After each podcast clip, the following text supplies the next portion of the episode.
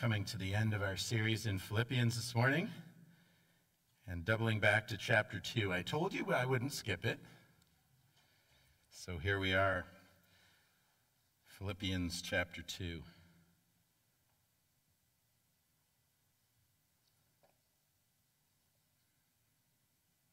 and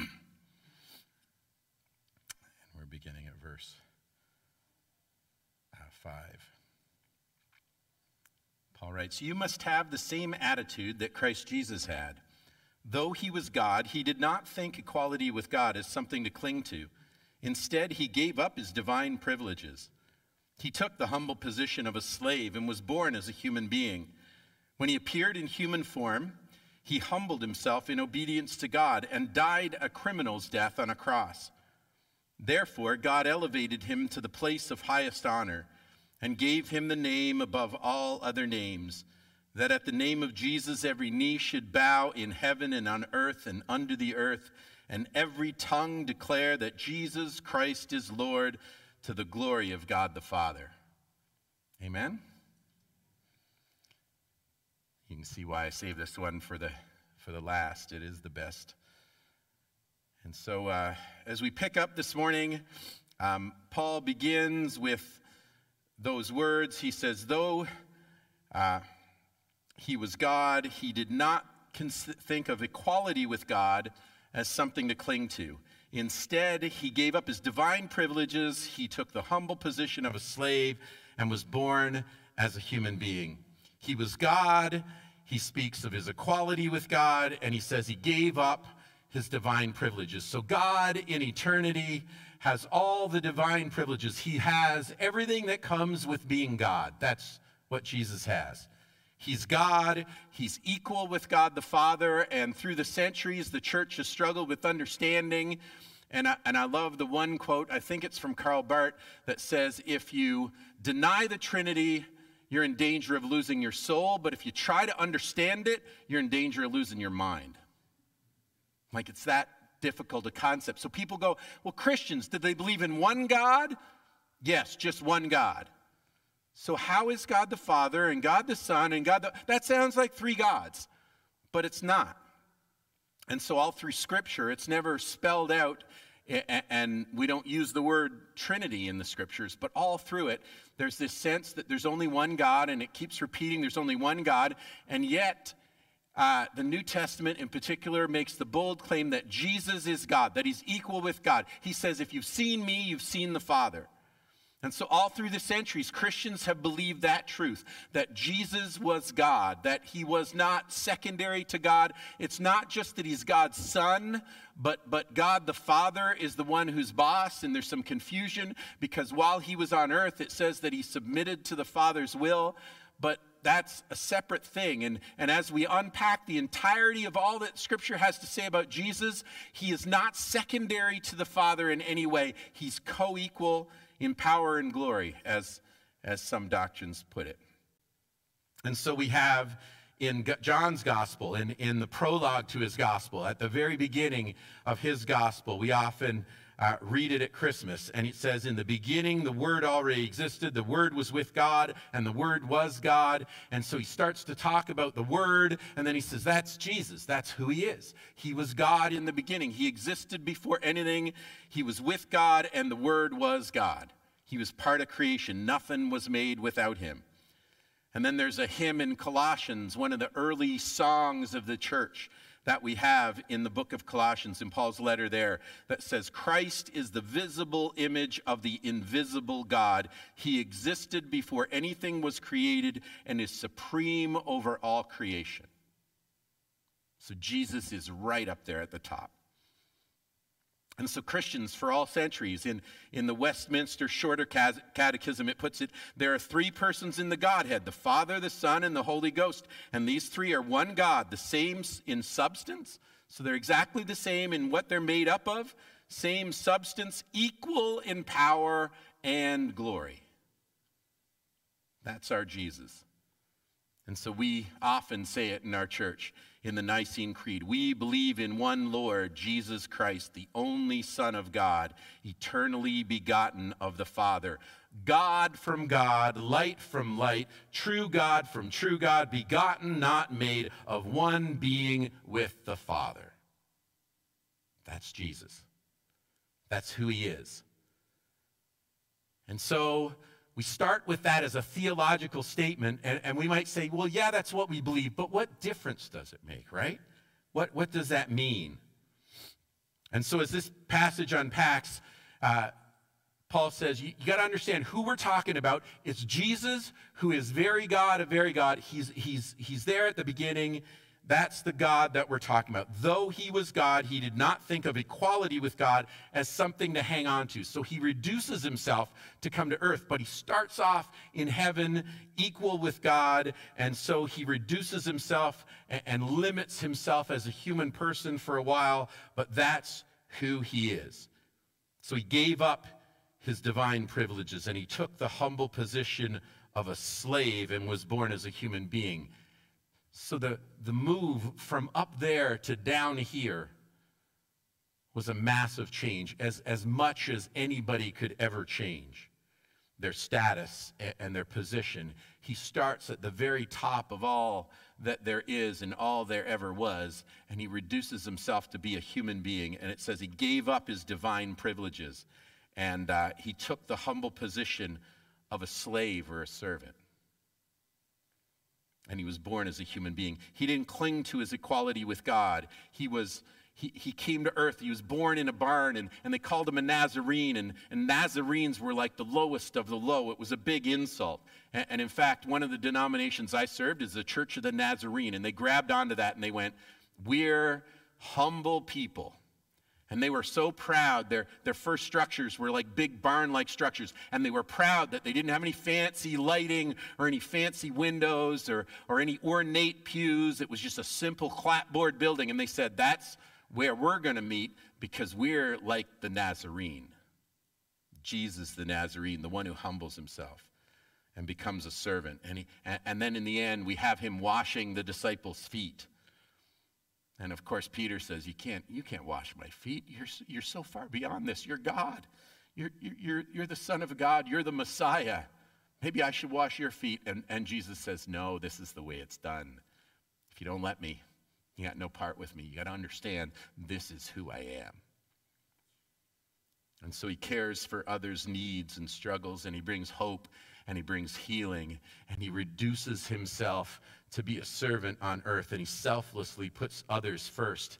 And, and, and, the structure of this passage, it's, it's thought to be a poem or a hymn. Many scholars believe it's a hymn, and if it's a hymn, the way that the, the, the verses line out even death on a cross, that extra line, it's like he gave up his life to death, is part of the hymn. And then Paul says, kind of putting in parentheses in a, in a set of brackets after, like even death on a cross. Like he adds that, he's, he's lining out the song and he wants to add this extra line to say, not only did he reduce himself to death, but he had reduced himself to that death, a criminal's death, the worst and the lowest death that the Roman Empire could dish out.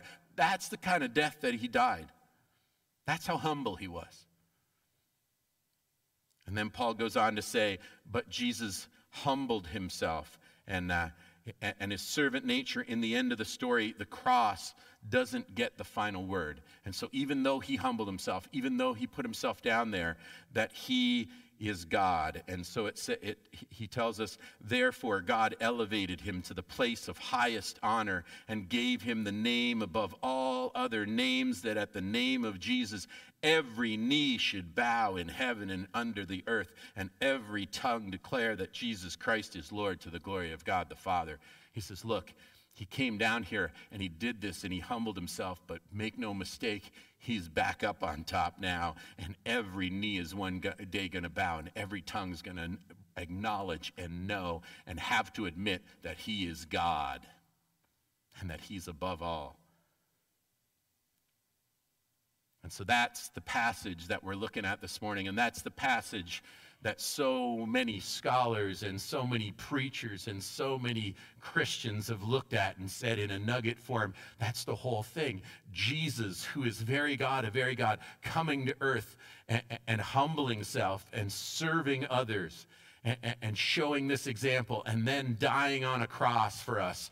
But that's not the end of the story because the stone was rolled away and he came out breathing and living and showing his nail prints and appearing to all kinds of people, hundreds of people at a time. And then he rose into heaven and he sits at the right hand of the Father and he's waiting for us.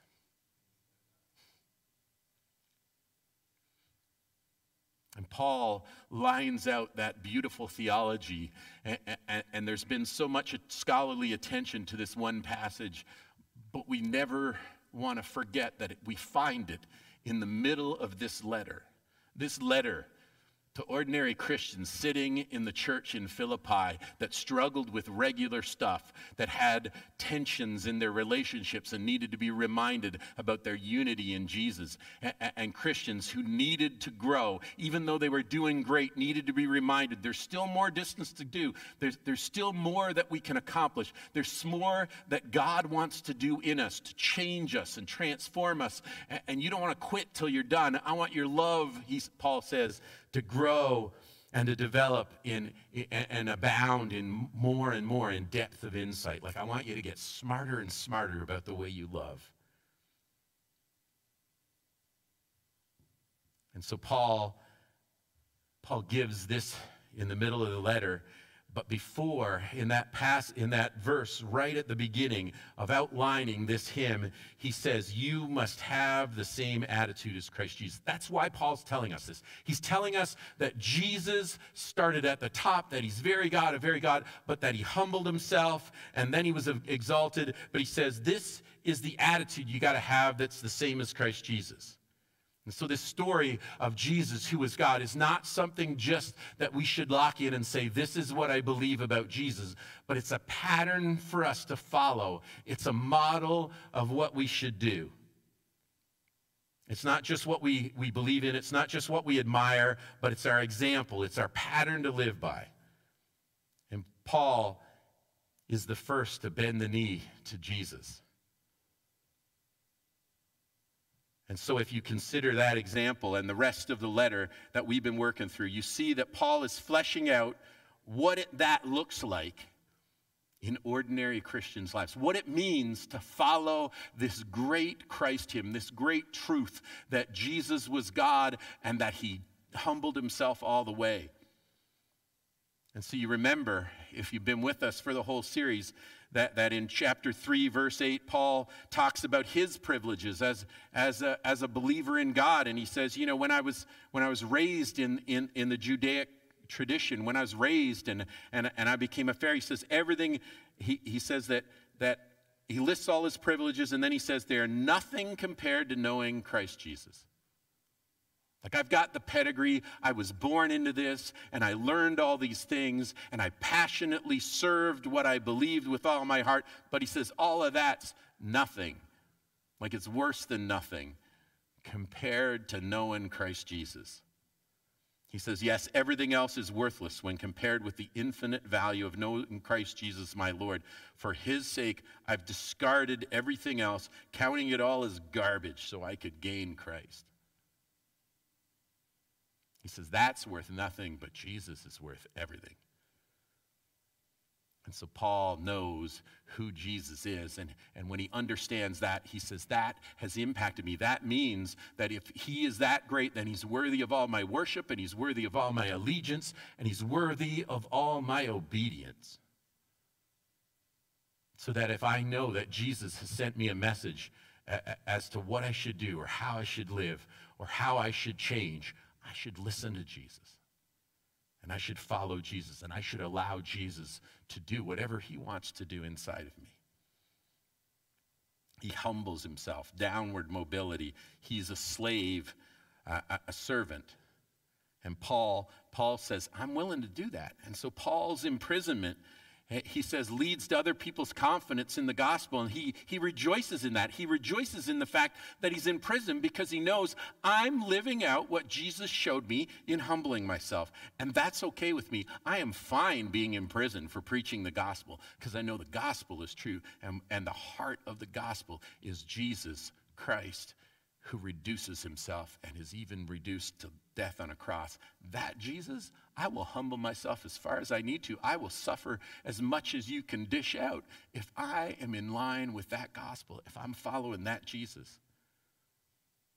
And so he humbles himself and, uh, and he models it for others. And he's, he says we need to be like minded and united in purpose, same mind as Jesus, to be united with him and consider others better than ourselves. And, and that Jesus didn't consider equality with God something to be grasped. And he says, that's, that's the downward trend I want to follow Jesus on. And then he gives examples and he says, look, Timothy and Epaphroditus, that's what they did. They got unselfish. Like, like he speaks of Timothy and he says, I have no one else who considers others' interests above their own. Like that's what Timothy is about. Timothy is about being unselfish. What a Jesus y thing to do.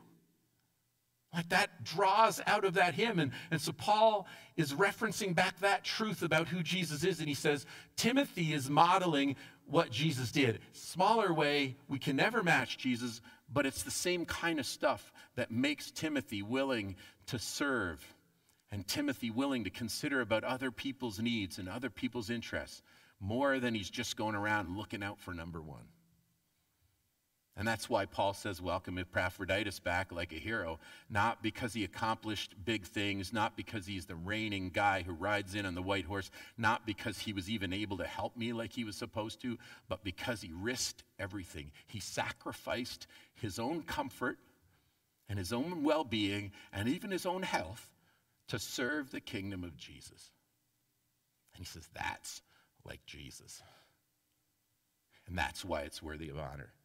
So he holds those two men as, out as examples. And he even holds Euodia and Syntyche out as examples. He says they were partners in the gospel with, with all the others. They served like everybody else. That's why it's so important to him that they start to get along so they can hold that out as an example too. And so, again and again, through the entire letter, Paul is just holding up examples of what it means to work this out in everyday life.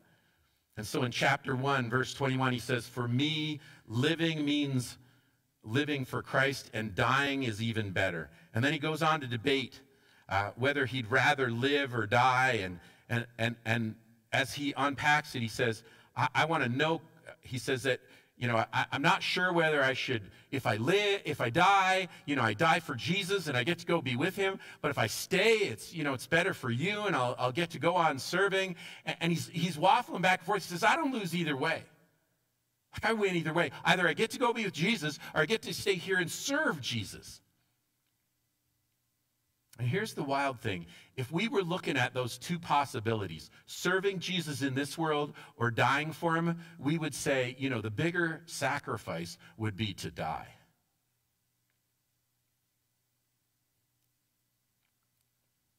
But Paul says, you know, if I it's better for me to die.